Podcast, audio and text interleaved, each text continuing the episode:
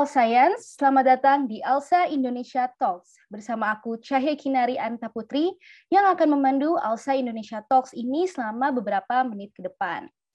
Oke, jadi pada Alsa Indonesia Talks kali ini kita akan membahas tentang startup legal muda-muda punya law firm. Jadi kita bakal mencari tahu dan juga mengulik bagaimana sih ya, di usia yang bisa dibilang cukup uh, masih muda ini tetapi sudah bisa membangun dan juga memiliki law firm di bidang legal tech. Oke, pada kesempatan kali ini kita telah kedatangan pembicara yang sangat inspiratif dan pastinya sangat memotivasi nih Al. Pasti Al di sini juga udah penasaran kan kita bakal ngobrol-ngobrol sama siapa? Oke, tanpa berlama-lama lagi, saya akan langsung aja menyapa pembicara kita pada kesempatan kali ini, yaitu ada Mas Rahmat Dwi Putranto atau yang biasa akrab disapa dengan Mas Rahmat. Halo Mas Rahmat, apa kabar nih sekarang? Halo, thank you Mbak Kinari. Uh, saya alhamdulillah baik dan semoga seluruh teman-teman Alsa juga baik semua. Wah, senang banget nih akhirnya bisa dapat kesempatan langsung untuk ngobrol-ngobrol sama Mas Rahmat. Senang juga mendengarnya kalau kabar eh, Mas Rahmat hari ini tuh baik-baik saja. Semoga sehat selalu ya, Mas. Dan ya. saya juga ingin mengucapkan terima kasih banyak nih kepada Mas Rahmat karena telah bersedia hadir dan ngobrol-ngobrol santai bareng saya di Alsa Indonesia Talks kali ini. Oke, jadi Alsa ya, sedikit cuplikan, Mas Rahmat ini merupakan founder dan CEO dari Legal Go Indonesia dan juga sekarang merupakan CEO dari Iblam Law School. Benar ya, Mas ya? Oke, baik. Mas Rahmat juga ini merupakan alumni S1 Fakultas Hukum Universitas Gajah Mada dan juga sudah menempuh pendidikan Master of Laws LLM di bidang Money Laundering and Criminal Justice di Saint Petersburg National di University di Rusia. Eh, benar ya Mas ya? Ya. Oke tanpa berlama-lama lagi karena Al Science juga pasti udah penasaran nih sama cerita dan juga perjalanan dari Mas Rahmat sendiri. Jadi sekarang aku pengen langsung aja tanya-tanya ke Mas Rahmat dan sekalian ngobrol-ngobrol santai juga karena uh, saya senang sekali jujur sudah dapat kesempatan buat ngobrol langsung sama Mas Rahmat. Tapi sebelumnya aku mau nanya dulu nih Mas, di masa pandemi ini atau ya bisa dibilang uh, masa new normal saat ini Mas Rahmat kesibukannya lagi apa aja nih Mas? Wah, pas pandemi ini nih kesibukannya malah jadi semakin padat ya, meskipun aktivitas banyak di rumah. Ya, kesibukan saya banyak ngurusin sekolah sama ngurusin klien klien-klien yang memang membutuhkan uh, bantuan hukum. Nah, dengan ada teknologi dan adanya pandemi juga ternyata membuat uh, habit masyarakat mulai berubah, mulai lebih akrab dengan teknologi sehingga konsultasi hukum saya masih ingat banget waktu awal 2016 saya bikin uh, legal tech startup legal go itu orang masih asing ya konsultasi hukum via telepon bahkan via uh, online video. Tapi sekarang uh, terakhir saja saya sudah menyelesaikan kasus mediasi perceraian ya. Mediasi perceraian saja udah bisa via Zoom sekarang ini dan dan uh, apa namanya itu terjadi di di, di masa pandemi. Gitu. Artinya di sini udah kelihatan uh, saya bisa katakan bahwa saya ini adalah saksi sejarah uh, proses perubahan habit uh, masyarakat di Indonesia sedikit demi sedikit lah, di khususnya di industri hukum ya, gitu. Wah, keren banget nih Al Science. Jadi itu tadi seperti yang Mas Rahmat udah bilang, pandemi itu juga bukan merupakan alasan untuk kita bermalas-malasan ya Mas, malah kita harus itu menjadi acuan kita supaya kita bisa lebih semangat untuk mengembangkan diri kita dan juga mengisi uh, hari-hari kita seperti itu. Tadi kan uh, Mas Rahmat sempat bilang nih kalau Mas Rahmat itu malah di masa pandemi ini malah semakin sibuk ya. Aku mau nanya dong Mas, gimana sih uh, Mas Rahmat itu mengontrol atau mengatasi kesibukan-kesibukan sehari-hari Mas yang tadi Mas bilang Mas sibuk di mengurus sekolah dan Mas juga sibuk hmm. uh, mengurusi klien-klien seperti itu. Gimana Mas uh, membagi waktunya dengan baik itu, Mas? Oke, okay. uh, eh, membagi waktu itu memang tricky banget Kinara. Karena uh, kalau kita nggak biasa, kita nggak berlatih, kita bakal uh, selalu kelimpungan. Jadi strateginya gimana? Pertama, semasa kuliah, kita harus melatih time management kita. Biasakan time management itu uh, dibagi kalau saya lebih gampang dibagi zona pagi, zona siang, uh, zona malam atau ya sore malam lah bareng gitu biasanya. Atau kadang-kadang jadi empat zona sore dan malam kayak gitu. Nah pembagian zona itu itu udah ada jadi kayak core activitiesnya masing-masing tuh. Kayak pagi itu core-nya apa? Misalnya kalau pagi itu saya biasanya olahraga, eh, aktivitiesnya, dan spend time sama family. Itu itu yang core-core pagi kalau di rumah ya kalau kita kalau kita masih belum keluar dari rumah. Ketika kita udah sampai kantor uh, core kegiatan pagi itu apa? Core kegiatan pagi itu adalah aktivitas yang uh, sifatnya lebih koordinasi atau yang membutuhkan uh, komunikasi kepada orang yang topik-topik yang dibahas juga yang mungkin agak berat-berat itu biasanya saya selesaikan pertama di pagi hari. Kenapa? Karena saya tipe orang pagi, saya tipe morning person. Sehingga saya pengen problem-problem yang berat itu settle di pagi gitu. Nah, siang itu biasanya saya fokusnya banyak ke paperworks. Nah, ini kayak gini nih sebenarnya jarang saya lakukan di siang hari, tapi karena saya lagi padat banget dan siang jam istirahat itu adalah satu-satunya waktu luang. Jadi ya I think kita cocok lah jam-jam segini ya untuk untuk ngobrol. Karena banyak paperwork saya juga saya kerjakan biasanya di siang hari gitu. Baru sore itu atau menuju malam itu biasa saya gunakan untuk kerjaan-kerjaan yang komunikasi lagi ke orang, relasi dan lain sebagainya. Karena kerjaan saya ini banyak uh, hampir 70% 80% itu berkaitan dengan uh, ketemu orang, relasi, berdiskusi, ya kita rapat dan lain sebagainya. Sisanya kita paperwork saya manfaatin di siang hari.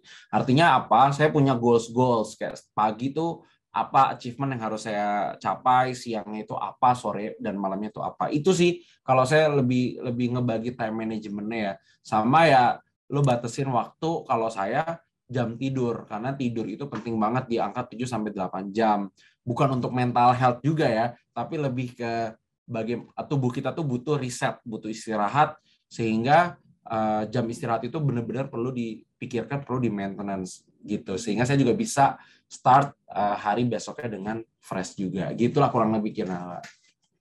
Oke, aku setuju banget sih dengan Mas Rahmat karena benar banget. Uh, emang aku juga pun sendiri uh, sudah mengatur memulai uh, mengatur time management untuk walaupun hari itu aja kita mau ngapain, kita fokus ya. mau ngapain, biar kita kita bisa tetap produktif dan juga bisa membagi waktu uh, di keseharian kita gitu ya. Dan ya. kita juga bisa mencapai goals kita. Benar ya Mas Rahmat ya? Betul. Oke, sekarang aku mau nanya nih, kita kan juga tahu nih kalau Mas Rahmat itu sekarang seperti yang tadi aku udah sempat uh, tanyakan juga, Mas Rahmat sudah merupakan founding partner. Nah, aku mau ceritain nih apa sih yang sekiranya Mas Rahmat itu uh, rasakan langsung dan alami langsung mengenai rintangan-rintangan, lika-liku ataupun tantangan yang Mas Rahmat alamin sampai bisa menjadi founding partner di bidang legal tech dalam jenjang karir yang bisa dibilang Mas Rahmat ini masih cukup muda nih Mas uh, usianya hmm. seperti itu, tapi udah bisa sukses. Itu kira-kira apa aja tuh Mas uh, uh, rintangan-rintangan yang dihadapinya nih? Uh, rintangannya banyak banget ya, rintangannya banyak banget. Tapi saya juga nggak bisa bilang apakah rintangan yang saya lewatin ini udah rintangan yang paling berat, belum tentu. Karena bisa jadi teman-teman nanti ketika memulai karirnya, ketika memulai perjalanan bisnisnya suatu hari, bisa jadi kondisi kalian jauh lebih berat daripada saya. Uh, saya mau cerita ketika awal saya mulai itu uh, tidak ada modal apa-apa. Modal saya adalah dari klien saya sendiri gitu. Jadi saya kenapa waktu itu berani mulai? Ya karena alhamdulillah uh, sebelum saya membuka Legal Go, saya berani menghandle klien saya sendiri. Yang nilainya saat itu adalah saya masih ingat saya dikontrak untuk enam bulan memberikan advice hukum, memberikan pendampingan hukum uh, untuk perusahaan dengan kontrak 500 ribu US, 500 US dollar ya, 500 US dollar per month. Dan saya dikontrak enam bulan, artinya aku dapat cash, free cash di depan itu 3000 USD saat itu. 3000 USD untuk anak usia ya baru lulus S1, lagi S2, sambil karir, itu udah gede banget ya 3000 USD buat saya saat itu. Akhirnya eh, dari situ saya mikir, uh, ini uang saya pakai buat apa ya? Kalau saya pakai buat beli tas Louis Vuitton, habis. Atau kalau saya taruh di bank aja, diem, sayang gitu. Lalu saya pakai apa? Akhirnya saya pakai untuk bisnis saya pakai untuk bisnis, uh, saya cari partner uh, kerjasama, uh, kita bikinlah namanya Legal Go. dan kita develop Legal Go sebagai platform digital salah satu yang pionir tahun 2016 untuk menghandle masalah-masalah hukum masyarakat yang khususnya di bidang hukum bisnis seperti bikin PT, bikin perjanjian, daftarin merek, bahkan saat itu awal-awal saya juga memiliki layanan sampai ke detektif swasta, sampai ke due diligence, bikin legal opinion juga. Artinya uh, benar-benar kayak law firm, tapi kita buat lebih youth, lebih milenial lagi, lebih muda lagi. Kenapa? Karena waktu itu belum ada dan yang kedua, dengan cara mudah, dengan cara milenial, koordinasi via WA dan lain sebagainya, uh, saya bisa dapat klien yang nilainya 3000 US dollar gitu project pertama. And it turns out Legal Go uh, sangat bagus pertumbuhan dan omsetnya. Bahkan saya mendapatkan satu miliar pertama saya ya melalui Legal Go. Artinya Legal Go itu benar-benar laboratorium inovasi laboratorium pembelajaran saya di dunia hukum yang berkaitan dengan bisnis yang saya jalani seperti itu. Sehingga uh, rintangan yang saya hadapin apa nih? Selain uh, modal saat itu cekak hanya dari klien saja, lalu yang kedua adalah kepercayaan dan juga ilmu ya. Uh, kepercayaan kenapa? Karena kita masih muda. Saya saya memulai bisnis itu uh, hitungannya adalah usia 20 20 23 24 ya saya lupa sekitaran umur segitu. Uh, banyak anak muda lain yang memulai bisnis lebih muda lagi dari saya dan hebat-hebat. Uh, saya memulai di usia 23-an kalau nggak salah. Dan uh, saat itu buat anak muda ngurusin legal ya banyak orang masih belum percaya gitu loh memberikan advice hukum dan lain sebagainya. Jadi itu juga salah satu tantangannya serta jaringan saya itu bukan orang Jakarta, saya tidak punya network di Jakarta. Saya saya saya tuh sekolah selalu berpindah-pindah, tinggal di Depok, sekolah SD di Depok, SMP-nya pindah ke Jagakarsa, SMA-nya pindah di Bogor, kuliahnya pindah di Jogja, habis dari Jogja sempat ke Rusia, baru dari Rusia balik meniti karir lagi di Jakarta. Artinya pertemanan saya di Jakarta itu enggak terlalu banyak. Artinya networknya juga belum kebuka hari itu. Network nggak ada, ya gimana mau dapat klien kan gitu bisnisnya. Akhirnya ya tantangannya kita harus cari network seluas-luasnya gitu. Apalagi saya juga bukan anggota ALSA ya, jadi saat itu juga networknya mungkin kurang banyak. Kan saya tahu ALSA ini tersebar di berbagai cabang kampus ya, sangat banyak sekali dan level organisasi di level nasionalnya juga ALSA ini sangat kuat gitu. Sehingga ini bagus banget ya teman-teman yang bergabung di ALSA eh, ini bakal jadi satu tempat berjejaring kalian yang yang sangat impactful ke kehidupan karir kalian di masa mendatang. Karena saya sering ketemu, salah saya sempat ngiri sama beberapa uh, sahabat saya yang memang orang alsa ya, uh, ketika mereka bikin law firm atau mereka bikin bisnis apa, uh, mereka udah punya network di Jakarta yang cukup solid, apalagi kalau mereka berkarir sampai ke level nasional gitu. Artinya berjejaring di level kuliah itu sangat-sangat menentukan uh, bagaimana you bisa memulai karir kamu nanti di di ibu kota atau mungkin di level yang lebih tinggi lagi gitu sehingga itu juga salah satu tantangan saya bahkan salah satu tantangan lagi yang agak silly adalah uh, ketika saya dapat kerjaan untuk membuat PT di 2000 2016 ya saya dapat klien untuk bikin PT klien pertama saya untuk bikin PT saya belum bisa bikin PT sendiri saya nggak tahu cara ngurus perizinan. Jadi saya tuh orangnya nekat, Mbak Kinari. Saat saya dapat ada klien mau bikin PT ke saya, bikin PT kayak gimana saja itu saya belum tahu. Pakai notarisnya siapa, saya nggak tahu, belum ada kenalan. Ngurus perizinannya di kelurahan, kecamatan dan lain sebagainya, sebagainya saya belum tahu. Dan zaman itu belum ada OSS. Zaman itu belum ada OSS, belum ada digitalisasi perizinan dan lain sebagainya. Jadi bayangin berkas itu tebal-tebal. Kita bawa ke RT, kita bawa ke RW, ke kelurahan, kecamatan dan lain sebagainya. Belum lagi kalau ada interpretasi regulasi yang berbeda-beda setiap kecamatan dan kelurahan. Itu yang waktu itu saya komplain uh, ke Pak Gubernur waktu ada audiensi. Uh, saya bilang ini gila Pak, perizinan di Jakarta itu gila saya bilang. Setiap kelurahan, setiap kecamatan punya aturan hukumnya masing-masing Misalnya kelurahan A butuh fotonya tiga kali empat, kelurahan B butuhnya empat kali enam, misalnya gitu. Dokumen di kelurahan A butuhnya A, yang B butuhnya B. Loh, kok bisa beda-beda Pak ini? Ya, ini repot Pak kita sebagai sebagai pengusaha, sebagai pebisnis ini repot ngurus perizinan di uh, Jakarta gitu ya. Itu salah satu komplainan-komplainan saya di sejak 2016-2017 yang dan saya juga sempat terlibat dalam penyusunan sistem perizinan mereka. Ya alhamdulillah hari ini kita bisa rasakan uh, inovasi di bidang kemudahan berusaha juga terus ditingkatkan.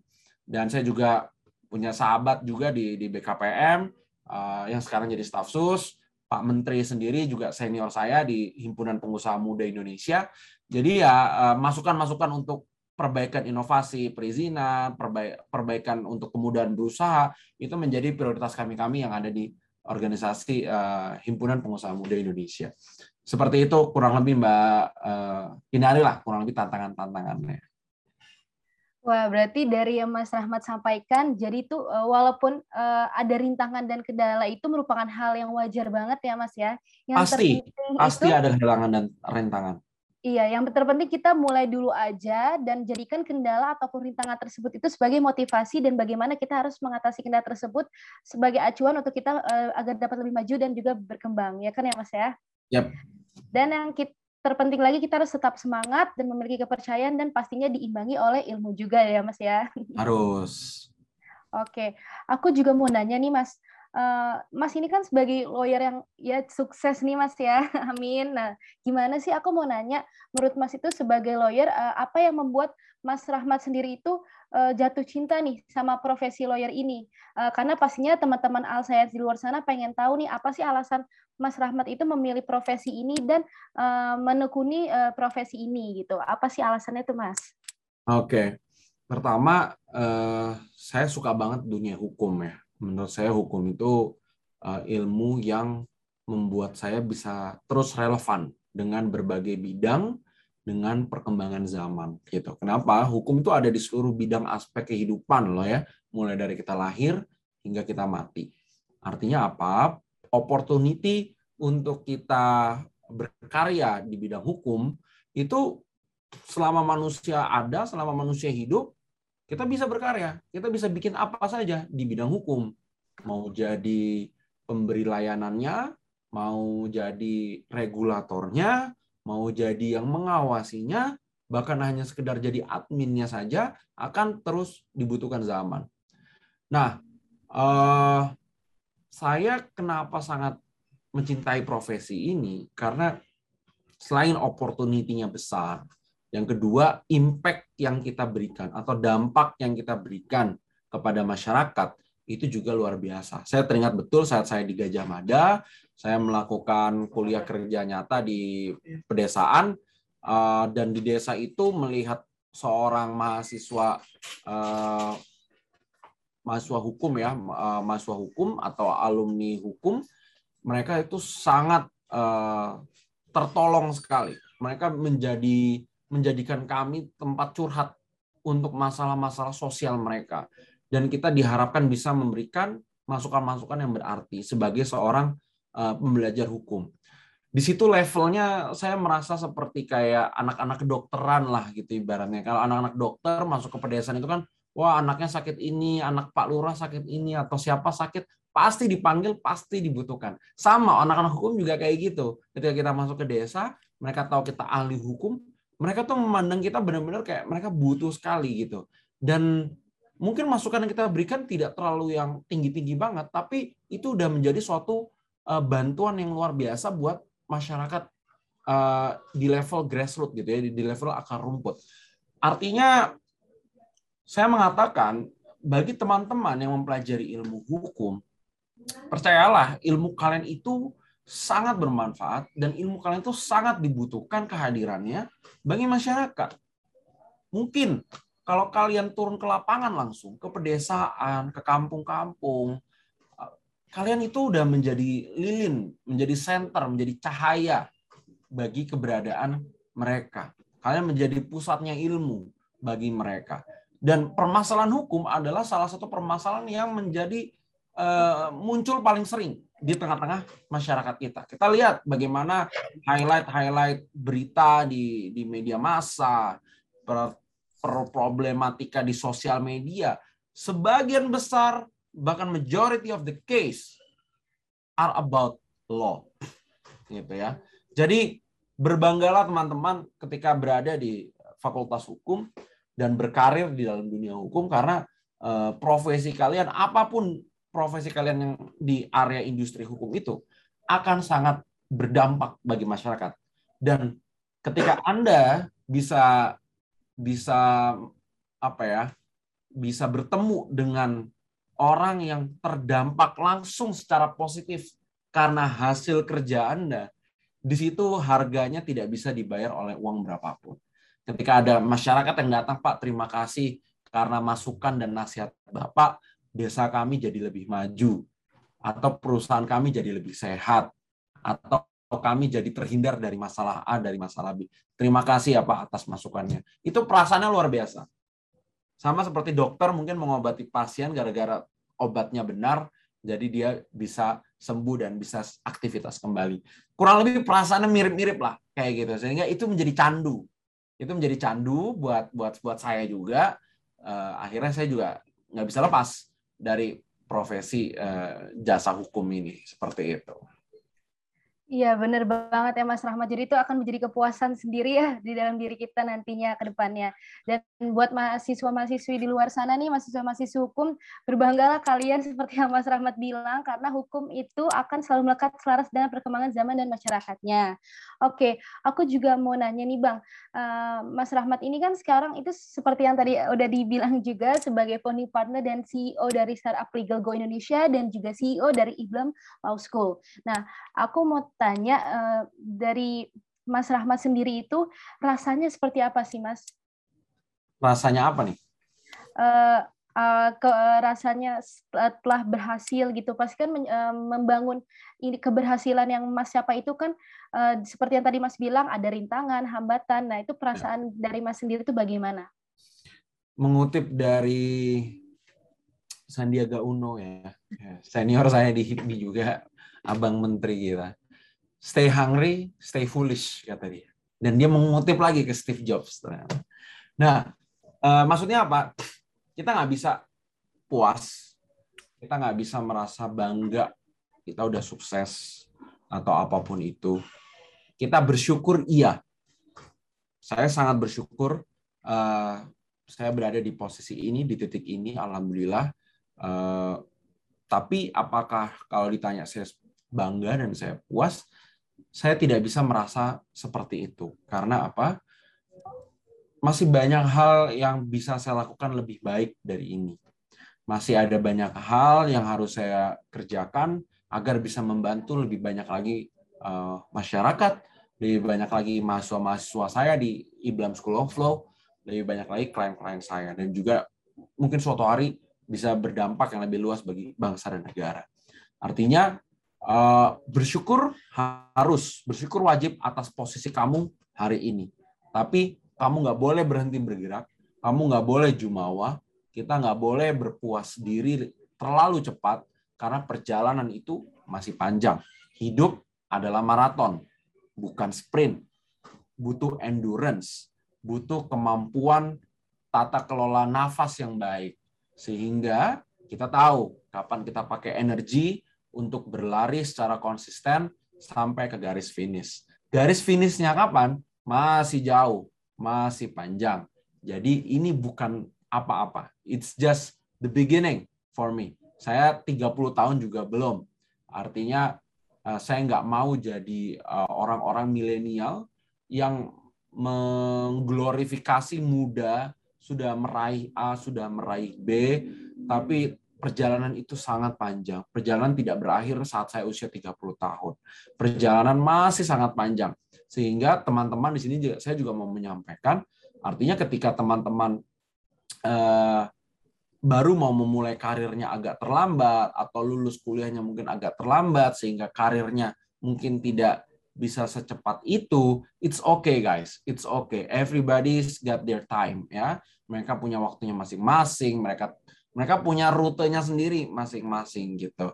Sehingga yang penting lakukan yang terbaik dalam setiap kapasitas eh, yang kamu miliki. Kamu berada di dalam posisi mana? Itu kamu lakukan sebaik-baiknya. Kurang lebih gitu Mbak Kinari yang penting. Kita harus terus bergerak, stay hungry, stay foolish. Soal science, kita tuh uh, harus mudah harus tetap bersyukur tapi jangan mudah merasa puas dan tetap terus berkembang mengembangkan diri kita untuk membantu masyarakat sekitar. Oke, terus uh, Mas Rahmat, uh, aku ingin nanya nih aku penasaran banget.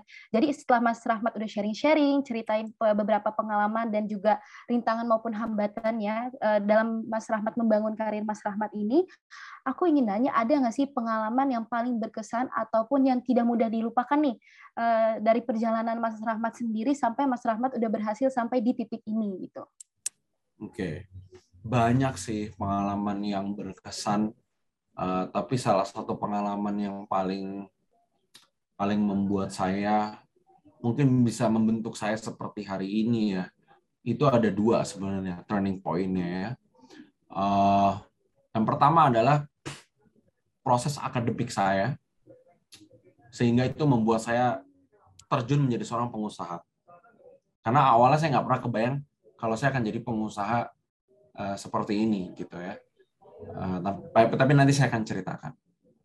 Lalu yang kedua ya turning pointnya adalah ketika saya menghandle klien yang belum pernah saya kerjakan kliennya, saya, saya hanya modal nekat, di situlah ternyata saya mendapatkan banyak ilmu baru, pembelajaran yang itu me, membentuk saya menjadi seperti hari ini. Saya ingin memulai dari yang paling mudah dulu, yaitu adalah pengalaman terkait saya belum pernah bikin PT, lalu orang percaya kepada saya untuk saya bikin PT untuk perusahaan tersebut gitu ya. Itu itu adalah suatu peristiwa yang menurut saya silly gitu ya. Karena kok bisa ada klien yang mempercayakan duitnya kepada saya untuk bikin PT. Padahal portofolio untuk saya bikin PT nggak pernah ada. Tapi kok bisa? Ya kan? Kok bisa? Ya itulah harus ditanya kepada kliennya. Karena dia uh, trust sama saya. Dan trust itu dibangun bukan hanya dengan portofolio, tapi dengan bukan hanya portofolio terkait PT-nya ya, tapi juga track record Anda sebagai personality. Sehingga di situ saya belajar kualitas attitude itu menentukan sekali masa depan karir Anda. Kualitas attitude Anda. Kualitas ijazah dan transkrip itu hanya mengantarkan di gerbang karir. Tapi untuk you bisa survive, you bisa escalate hidup Anda, itu attitude itu itu itu apa ya sikap hidup Anda yang bisa membuat Anda bisa naik kelas atau untuk bisa survive. Di situ saya belajar. Jadi meskipun saya nggak bisa ngerjain awalnya, tapi karena klien percaya dan dia tahu saya akan belajar mati-matian untuk mengerjakan itu sampai tuntas, dan ternyata alhamdulillah tuntas, jadi dia percaya untuk kasih duitnya kepada saya. Itu itu itu turning point pertama lah ya terkait dengan karir yang terkait dengan uh, sikap hidup sikap mental, berani menerima kerjaan yang bahkan kita belum pernah kerjain sebelumnya, dan kita pede aja. Yang penting apa? Kita harus menjadi orang yang trustworthy, orang yang mampu dipercaya. Yang kedua, itu terkait dengan pengalaman saya dulu berkuliah di Rusia. Saya mau sharing di sini eksklusif nih untuk teman-teman Alsa ya. Karena saya udah bikin menunggu lama untuk jadwal interviewnya, jadi saya kasih satu satu pengalaman daging saya untuk teman-teman yang semoga ini bisa bermanfaat buat buat teman-teman semua gitu. Tadi moderator Mbak Kinari sempat bilang saya uh, menempuh magister di Rusia ya. Yes, betul. Saya dapat beasiswa dari pemerintah Rusia langsung untuk berkuliah di kampus hukum terbaik di Rusia yaitu di Saint Petersburg State University di itu seakan-akan kalau di, di di Rusia Saint Petersburg State University itu adalah Harvardnya mereka lah ibaratnya seperti itu ya. Karena lulusannya itu ada Putin lulusan situ uh, presiden Rusia. Medvedev perdana menteri dan juga presiden Rusia sebelum apa setelah Putin juga lulusan situ. Jaksa agung hakim agung menteri-menteri banyak sekali yang lulusan dari Saint Petersburg State University. Dan uh, saya berkuliah di sana. Kebanggaan yang luar biasa, pembelajaran yang luar biasa. Uh, saya berkuliah kurang lebih di situ satu semester. Lalu saya tidak lanjut. Saya harus pulang di semester keduanya. Alias saya di drop out. Ya. Jadi saya di drop out dari kampus Rusia. yang mungkin sebagian besar orang-orang akademisi di Indonesia tidak mengenal kampus tersebut sebaik mereka mengenal kampus-kampus yang ada di Inggris, Eropa, atau bahkan Amerika. Lalu saat saya pulang, saya sangat uh, masuk mental depres. Saya sedih banget, saya sangat terpukul. Kenapa saya di DO? Bukan dengan alasan yang bisa diterima menurut akal sehat saya. Mending saya ditolak, mending saya di DO karena nilai saya jelek semua. Atau saya malas-malasan atau saya berbuat sesuatu hal yang membahayakan bangsa atau membahayakan masyarakat di situ. Tapi saya di DO karena ada ketentuan yang mengatakan di kampus tersebut orang orang asing tidak boleh belajar hukum pidana. Hanya boleh orang-orang Rusia dan ex negara Uni Soviet. Sementara saya mengambil jurusan hukum pidana. Ugalovne Prava, bahasa Rusianya. Nah, dalam jurusan hukum pidana, saya udah belajar selama satu semester, dan saya tidak pernah diusir dari kelasnya. Tiba-tiba saat saya mau ujian, saya nggak boleh ikut ujian. Saya disuruh pulang, dan disuruh, kalau kamu mau tetap ikut ujian, kamu harus pindah ke jurusan lain. Saya debat sama apa rektornya sama dekan yang pakai bahasa Rusia. Ujiannya pun semua pakai bahasa Rusia. Tapi tetap akhirnya eh, perdebatannya kalah. Saya bilang seperti ini terakhir sama Pak sama Bu Dekan.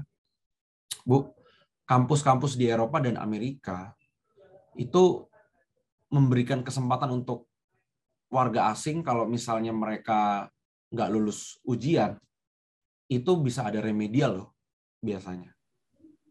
Tapi di Rusia itu, di kampus saya, tidak ada remedial. Jadi sekali kamu gagal ujian tersebut, kamu nilainya C, you damoy, you pulang ke Indonesia. Akhirnya apa kebijakan terakhir? Saya karena nggak boleh ujian di jurusan hukum pidana, saya harus ujian di hukum acara pidana. Nah sementara jurusan hukum acara pidana, saya nggak pernah ikut kuliah di situ. Jadi saya dipaksa untuk ujian dalam waktu kurang dari dua minggu untuk ujian di jurusan lain, jurusan konsentrasi hukum yang lain, tanpa preparation yang matang. Ada tujuh mata kuliah, empat mata kuliah saya lolos, tiga mata kuliah nilainya tipis-tipis C lah semacam itu. Dan apa kebijakan selanjutnya di Rusia? Di kampus saya ya khususnya. Di kampus saya itu kalau ada tiga mata kuliah tidak lulus, otomatis DO. Tidak ada remedial. Jadi akhirnya saya di DO. Singkat cerita akhirnya saya di DO. Saya terima dengan lapang hati, walaupun mental saya hancur. Karena saya merasa saya adalah salah satu lulusan terbaik dari Gajah Mada dengan IPK cum skripsi bagus, prestasi level nasional dan level lokal juga ada. Ya nggak jelek-jelek banget lah gitu loh uh, track record hidup gue gitu ya bahkan saat di di Rusia saya juga wakil ketua uh, perhimpunan pelajar Indonesia di Rusia Permira. Artinya secara CV dan kualitas hidup saya oke okay banget nih. Cuman saya di DO dan itu sangat menurunkan tingkat kepercayaan diri saya nih Mbak Kinari. Tapi saya diberikan Allah kekuatan. Saya di, saya dikasih semangat oleh uh, saudara-saudara saya keluarga saya teman-teman. Akhirnya saya bisa bangkit dan ketika saya bangkit, saya tentu saya bilang, dulu sebelum saya di DO, saya pengennya jadi profesor hukum pidana. Saya pengen jadi orang yang ahli hukum pidana. Setelah saya di DO, saya jadi pengusaha akhirnya. Karena saya saya bilang, kalau saya jadi profesor hukum pidana, udah nggak bisa. Gue udah di DO. Dan untuk memulainya lagi, menuju ke arah sana, saya pikir ini bukan jalan hidup saya dan ketika Tuhan membiarkan atau mengizinkan saya untuk di DO di jurusan hukum pidana, di situ saya merasa ini bukan yang jalan Tuhan siapkan untuk saya. Saya membaca tanda-tanda alamnya seperti itu. Dan akhirnya saya banting setir menjadi seorang pengusaha. Tapi sebelum jadi pengusaha, Allah kasih saya kesempatan belajar di kantor hukum Bahar and Partners, di law firm Bahar. Dan di kantornya Bahar, entah kenapa Tuhan menempatkan saya langsung sebagai uh, staffnya atau sebagai lawyer associate yang mendampingi Pak Bahar, Pak Yon Bahar, atau partnernya langsung. Jadi saya tuh masuk law firm Bahar bukan sebagai junior, bukan sebagai intern associate-nya eh, partner siapa atau jadi ngerjain apa enggak. Saya langsung ngerjain kerjaan-kerjaannya bosnya langsung. Jadi saya tahu saya hampir tiap sore itu mungkin diskusi mengenai bisnis di bidang law firm, mengenai network-network dia dan lain sebagainya. Saya belajar Eh, bagaimana menjadi seorang pemimpin di dunia bisnis itu sama dia, khususnya di bidang hukum. Sehingga saya lihat Tuhan ini apa rencananya buat saya? Kok saya dikasih kerjaannya yang mendampingi bos gitu. Dan saya di sana cuma enam bulan. Habis enam bulan, eh, Pak Yon Bahar manggil saya, bilang, Ahmad, kamu kayaknya nggak cocok kerja di kantor hukum saya jadi lawyer. Tapi mungkin ada kerjaan lain yang lebih pas untuk kamu. Di situ saya sedih. Wah, gue nggak dilanjut ini kontraknya. Gitu kayaknya. Kenapa ya? Akhirnya saya keluar dari kantor hukum tersebut. Dan saya nggak daftar kantor hukum yang lain. Saya langsung jadi pengusaha. Dan setelah saya memulai legal ghost tahun, saya ketemu lagi sama Pak Yon Bahar di kantor di, di di lobi kantor lah. Dan beliau bilang sama saya, inilah alasan kenapa saya tidak melanjutkan kontrak kamu di kantor saya. Saya lihat kamu memang lebih cocok jadi pengusaha sepertinya. Dan saya lihat perusahaan kamu bagus. Bahkan sampai sekarang hubungan kita sangat baik dan dia somehow bangga. Dan saya pun merasa saya belajar banyak dari uh, bos saya tersebut. Di sini saya mau bilang perjalanan hidup itu nggak ada yang tahu. Tapi perjalanan hidup saya uh, bisa sampai ke level ini karena saya masuk ke jurang terdalam. Saya kena bergi, saya banyak, saya kena banyak masalah, saya uh, dipermalukan, saya turun level kepercayaannya, tapi ternyata dalam titik terendah tersebut Tuhan sebenarnya sedang mempersiapkan jalan yang lebih tinggi atau posisi yang lebih tinggi untuk hidup kita. Jadi percaya aja sama uh, rencana Tuhan itu lebih baik, jauh lebih baik daripada rencana kita uh, sebagai seorang manusia. So, buat teman-teman Alsa semua yang sedang menghadapi mungkin tantangan terberat dalam hidupnya, lagi kena masalah sana sini, percayalah kalian jangan ngerasa uh, benci sama apa pun masalah yang datang. Dots yang dots itu akan terkoneknya nanti ke depan dan you akan sangat berterima kasih sama segala masalah yang muncul dalam hidup kalian hari ini. Karena itu yang akan nge-shape masa depan kalian yang bisa lebih baik lagi.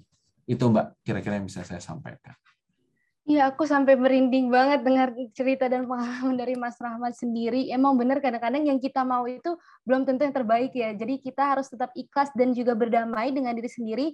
Serta kita harus yakini bahwa setiap peristiwa ataupun uh, rintangan yang kita alami itu pasti ada hal positif yang bisa kita petik dan kita ambil untuk kehidupan kita ke depannya. Oke. Okay. Jadi seperti yang tadi uh, Mas Rahmat udah sharing-sharing uh, pengalamannya sempat melanjutkan studi di S2 tadi, aku ingin tanya nih Mas, untuk uh, mahasiswa-mahasiswi di luar sana nih yang sebenarnya pengen menghubungi profesi lawyering di suatu law firm, apakah lebih baiknya itu melanjutkan studi S2 terlebih dahulu atau langsung kerja dan mencari pengalaman nih Mas Rahmat? Gimana menurut eh, Mas Rahmat sendiri bagaimana? Apakah ini insight from a founding partner ya nih Mas? Oke. Jadi kalau lu mau berkarir sebagai seorang lawyer, saran gua adalah lo harus berpraktek dulu. Kamu kerja di kantor hukum yang bagus cari pengalaman praktikal yang bagus. Kalau kamu emang mau berkarir jadi lawyer. Ya. Jangan ngambil S2 dulu. Ambil kesempatan kerja di kantor hukum. Karena ilmu di level praktisi set, kamu kamu kamu satu semester aja uh, kerja di kantor hukum itu pengalamannya udah mirip-mirip kayak orang setahun kuliah apalagi kalau kamu dua tahun tiga tahun atau ya dua tahun lah dua tahun kamu kerja itu pengalamannya udah kayak kamu lulus S2 sebenarnya kalau kamu di kantor hukum yang bagus ya kamu pengalaman dua tahun setahun kerja aja itu udah kayak kamu lulus S2 Terus kapan Mas S2-nya? Saran saya, kamu habis lulus S1, ambil kerja dulu di kantor hukum, eh, kamu fokus kerja di kantor hukum setahun minimal, habis itu tahun depannya, kamu bisa sambil S2, sambil kerja. Kecuali kalau kamu mau S2 di luar negeri, maka kamu harus fokus ambil S2 di luar negeri gitu. And then you balik lagi kalau mau kerja di lawyering, kamu balik lagi ngambil di lawyering. Kenapa kamu habis lulus langsung harus kerja? Karena kamu juga harus mengejar lisensi advokat kamu. Ya kan? Kalau kamu S2 belum belum ada lisensi advokat juga menurut saya eh, ilmunya mentah gitu ya. Ilmunya mentah. Karena pengalaman saya dulu kerja di law firm walaupun cuma enam bulan, ilmu saya di kampus itu banyak yang tidak relevan karena di dunia praktik itu ilmunya udah aneh-aneh lagi.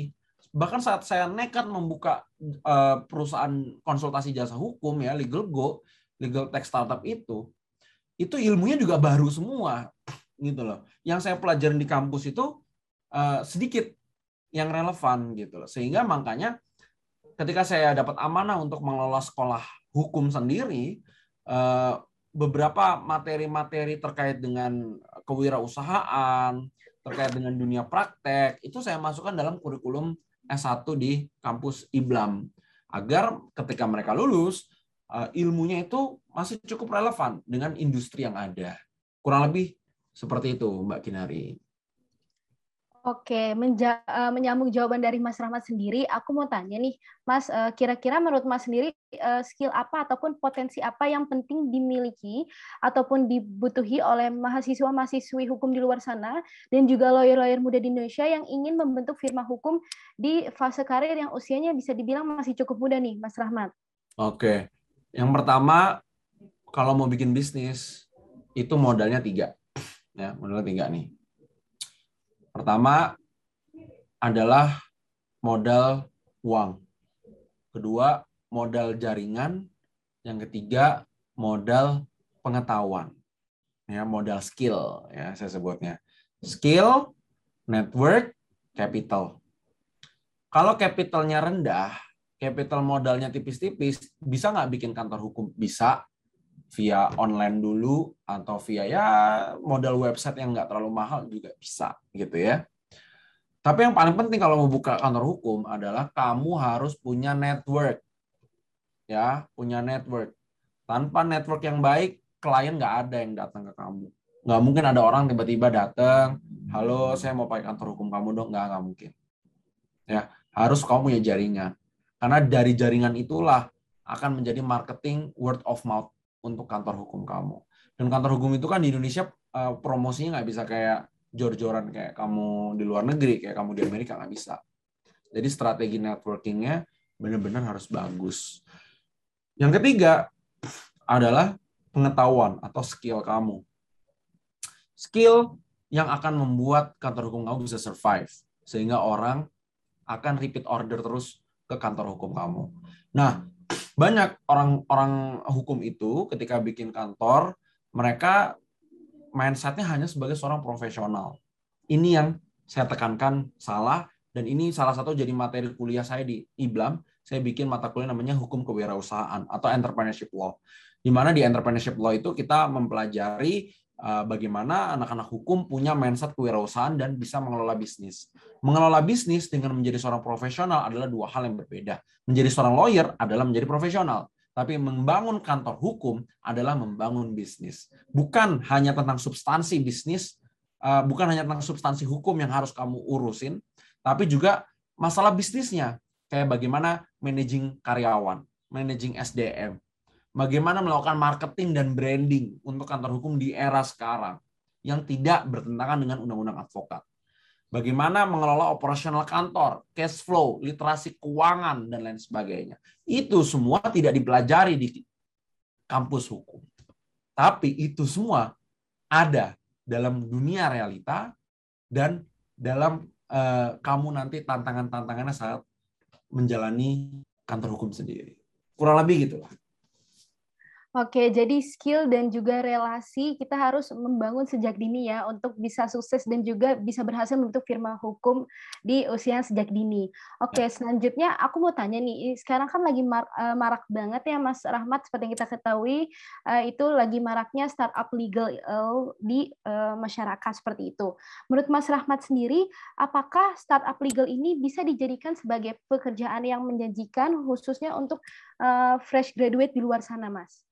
Ya, potensi perkembangan startup hukum di Indonesia itu sangat-sangat luar biasa. Saya memulai dari 2016 sampai sekarang 2021, marketnya masih sangat oke, okay, ya, marketnya sangat oke. Okay. Produk-produk yang muncul sayangnya belum begitu variatif. Masih banyak fokusnya itu kayak legal go semua, yang fokusnya adalah memberikan jasa hukum untuk masyarakat secara digital. Pemain startup hukum yang memberikan jasa hukum secara digital itu sekarang udah banyak banget, udah red ocean. Saya sendiri juga sudah mulai jenuh dengan uh, persaingan kompetisi harga di situ. Sehingga saya tidak menyarankan teman-teman untuk bikin hal yang serupa karena menurut saya itu basic dan uh, udah terlalu red ocean gitu ya investment yang udah didapatkan di sektor itu juga sudah ada. Salah satunya ya legal gue juga dapat investment. Uh, teman saya yang lain juga ada yang sudah dapat gitu ya, tapi juga nominalnya tidak begitu besar dan inovasi yang dihasilkan juga cenderung biasa-biasa saja, mediocre lah. Tapi potensi yang lain apa? Banyak banget, mulai dari eh, riset-riset hukum, analitik hukum, database hukum, ya, apa namanya software as a service di bidang hukum itu menjadi potensi-potensi yang brilian banget kalau teman-teman Alsa bisa kembangkan uh, pada waktu-waktu nanti gitu ya. Jadi artinya apakah masih menjanjikan? Sangat menjanjikan kalau kalian punya visi, kalian punya produk yang tepat, disukai oleh market, saya rasa uh, ini bakal jadi potensi yang uh, limitless buat teman-teman bisa eksplorasi. Kurang lebih gitu. Oke, jadi kita tetap harus kreatif dan mengembangkan itu semua ya Mas Rahmat agar bisa tetap berjalan ke depannya seperti itu. Oke Mas Rahmat, aku ada satu pertanyaan lagi nih untuk Mas Rahmat dan dengan berat hati mungkin ini akan menjadi pertanyaan terakhir sekaligus menutup diskusi dan juga ngobrol-ngobrol santai kita kali ini. Aku ya. mau tanya dari Mas Rahmat sendiri apakah ada pesan-pesan ataupun motivasi yang ingin Mas Rahmat berikan untuk mahasiswa dan mahasiswi hukum di Indonesia dan juga untuk lawyer-lawyer muda di luar sana nih yang uh, lagi dengerin dan dan juga ingin bisa sukses dan berhasil mengikuti jenjang karir dari Mas Rahmat sendiri seperti itu. Boleh dipersilakan sharing tipsnya nih Mas Rahmat. Oke, tipsnya adalah uh, selagi kamu kuliah, uh, kamu perkuat dua modal besar sebagai seorang lulusan hukum, yaitu modal jaringan dan modal pengetahuan atau modal skill. Jaringan dan pengetahuan ini apabila kamu miliki dengan maksimal, percayalah, kamu nggak perlu lagi nyari kerja. Ya, kerjaan yang akan datang ke kamu. Jangan menentukan kamu mau kerja apa sebagai seorang lulusan hukum nanti. Tapi tentukan kamu mau berkarya apa. Kamu mau berker, kamu mau bergerak atau kamu mau berkarya di bidang apa di sektor mana. Itu yang kamu tentukan dulu. Jangan ah aku mau PNS, ah aku mau lawyer loh. Apakah lawyer dan PNS itu adalah hal yang paling tepat buat kamu? Belum tentu. Apakah itu memenuhi passion kamu? What is passion? Ya kan itu juga menjadi diskusi yang uh, tidak akan ada habisnya. Sehingga saya mengatakan perkuat kemampuan kamu, perkuat jaringan kamu, peluang itu akan datang sendiri. Uang itu akan ngikutin sendiri. Percayalah, karena kita itu dibutuhkan. Indonesia masih sangat kekurangan SDM yang tepat di bidang hukum, baik untuk inovasinya, baik untuk sektor yang udah konvensional. Semua ini membutuhkan SDM-SDM. Sehingga kalau kalian membuang potensi diri kalian, ya kalian sendiri yang akan rugi. Karena negara ini butuh. Semua sektor membutuhkan orang hukum. Permasalahannya, orang hukumnya yang lulus dari kampus tidak siap mengisi posisi-posisi tersebut. Sekalipun ada rebutannya banyak, sisanya ke mana? Sisanya cuma ngandelin job position yang ada. Mari kita ciptakan lapangan pekerjaan. Karena itulah yang akan bisa memajukan bangsa ini. Emang bisa lawyer bikin lapangan pekerjaan? Sangat bisa. Sangat bisa.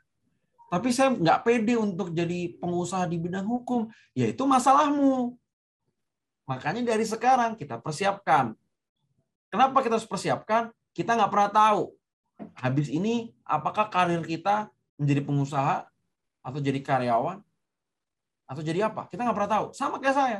Saya lulus pengen jadi profesor di bidang hukum pidana. Nggak tahunya saya di DO pula. Saya balik jadi kerja di kantor hukum, bosnya mecat lagi kan? Nggak cocok kau di kantor hukum. Akhirnya apa? Saya jadi pengusaha. Saya buka lapangan pekerjaan. Karyawan saya di bawah saya sekarang ini udah 100 lebih. Artinya, ya itu jalan Tuhan untuk saya ternyata. Tapi kenapa jalan Tuhan itu cocok kepada saya? Karena saya juga mempersiapkannya seperti itu. Ternyata saya memang senengnya di situ. Saya belajarnya di situ. Saya menikmatinya di situ. Nah, sehingga saya menyarankan terakhir pada teman-teman semua, cari apa yang menjadi skill yang kalian senangin. Perkuat di situ, explore di situ, tajemin di situ. Networking, perkuat dari sekarang. Eh, jejaring-jejaring yang kalian miliki, perkuat, rapatkan barisan. Maintenance, komunikasi dengan jaringan-jaringan yang bagus. Pansos nggak apa-apa. Pansos ke orang-orang yang memang bisa mengangkat uh, derajat kalian. Karena salah satu manfaat dari punya jaringan yang bagus, kalian bisa naik level. Pansos itu nggak masalah, asal kamu pakai untuk memang membangun diri kamu kepada kualitas yang lebih baik lagi, bukan kepada hal-hal yang negatif. Kurang lebih seperti itu tips dan masukan terakhir dari saya. Semoga teman-teman bisa semuanya sukses uh, di dunia dan juga nanti di akhir gitu. Amin, menarik banget nih tips-tips dan saran dari Mas Rahmat sendiri. Jadi All Science pansos untuk hal-hal baik itu nggak apa-apa loh ya, bener banget. Dan kita juga sejak dini harus eh, mencari tahu nih sebenarnya apa sih minat, bakat, dan skill yang kita miliki serta kita ke depannya ingin berkarya seperti apa eh, sehingga tidak terjadi kesalahan atau posisi yang tidak sesuai dengan tempatnya. Benar ya Mas Rahmat? Ya. Wow, saya menarik banget semua diskusi dan juga ngobrol-ngobrol sama Mas Rahmat tadi. Senang sekali bagi saya karena banyak banget insight, pengalaman menarik dan juga motivasi baru nih yang diberikan dan tentunya dapat membuka pandangan masyarakat yang berkaitan dengan potensi dari lawyer-lawyer muda di Indonesia eh, di Indonesia. Jadi dari hasil ngobrol-ngobrol santai tadi sama Mas Rahmat, bisa saya simpulkan bahwa eh, pandemi ini bukanlah sebuah alasan untuk kita sebagai orang yang berlatar belakang hukum untuk tidak berkarya. Startup legal merupakan salah satu bidang hukum yang saat ini cukup menjanjikan yang sangat berkorelasi dengan uh, masa digital saat ini. Tadi kita juga sudah berbincang dengan Mas Rahmat terkait bagaimana perjalanan karir beliau hingga saat ini. Tentu dalam membangun sebuah startup legal seperti Mas Rahmat yang tadi sudah ceritakan, pasti terdapat beberapa tantangan dan lika-liku dalam prosesnya. Namun, yang menjadi kunci penting adalah bagaimana kita menggait klien dan satu pesan dari Mas Rahmat yang bisa kita petik tadi bahwa sebagai orang yang memiliki background hukum, juga kita harus berbangga memiliki banyak opportunities karena apa pun profesi hukum akan memberikan manfaat kepada masyarakat. Nah, Health Science. Oleh karena itu, apabila kita ingin membuat sebuah firma hukum atau startup legal, ada tiga modal penting nih yang harus kita persiapkan sejak ini, yaitu skills, knowledge, and relations. Karena membangun sebuah kantor hukum bukan sebuah passion aja, tapi itu juga merupakan sebuah bisnis seperti yang Mas Rahmat tadi sampaikan. Dan terakhir, satu hal yang berkesan yang disampaikan oleh Mas Rahmat tadi, yang ingin saya kutip kembali, yaitu tentang bagaimana kita mendapatkan turning point dalam kehidupan kita, agar tetap bisa maju menjadi lebih baik lagi dan pastinya bisa bermanfaat bagi masyarakat luas. Dan Mas Rahmat gak kerasa banget ya kita udah ngobrol nih, ngobrol-ngobrol lama, diskusi dan cerita-cerita. Uh, tadi udah ada kali nih ya sejaman kali ya. And yeah. it's an honor for me and I'm so lucky banget bisa punya kesempatan buat ngobrol-ngobrol sama Mas Rahmat hari ini. Semoga nantinya apa yang Mas Rahmat sampaikan hari ini dapat memotivasi dan juga bermanfaat nih bagi seluruh penikmat Alsa Indonesia Talks maupun seluruh masyarakat di Indonesia sana berkaitan dengan pembahasan kita hari ini. Dan semoga next time kita bisa ketemu langsung ya Mas Rahmat dan ngobrol-ngobrol lagi secara langsung nih. Walaupun Siap. Amin. Semoga saya bisa dapat kesempatan lagi ketemu Mas Rahmat. Ya. Once again, thank you banget Mas Rahmat karena sudah bersedia hadir hari ini dan ngobrol-ngobrol hari ini. See you di kesempatan berikutnya Mas. Sukses selalu dan sehat selalu juga untuk Mas Rahmat dan keluarga dan pastinya selalu stay safe di mana Mas Rahmat pun berada. Oke, sampai jumpa lagi teman-teman. Aku Cahya Kinari Arita Putri pamit undur diri. Sampai jumpa di Alsa Indonesia Talk selanjutnya yang pastinya dengan topik yang lebih menarik lagi. Stay tune Alsa Yans, Alsa always be one.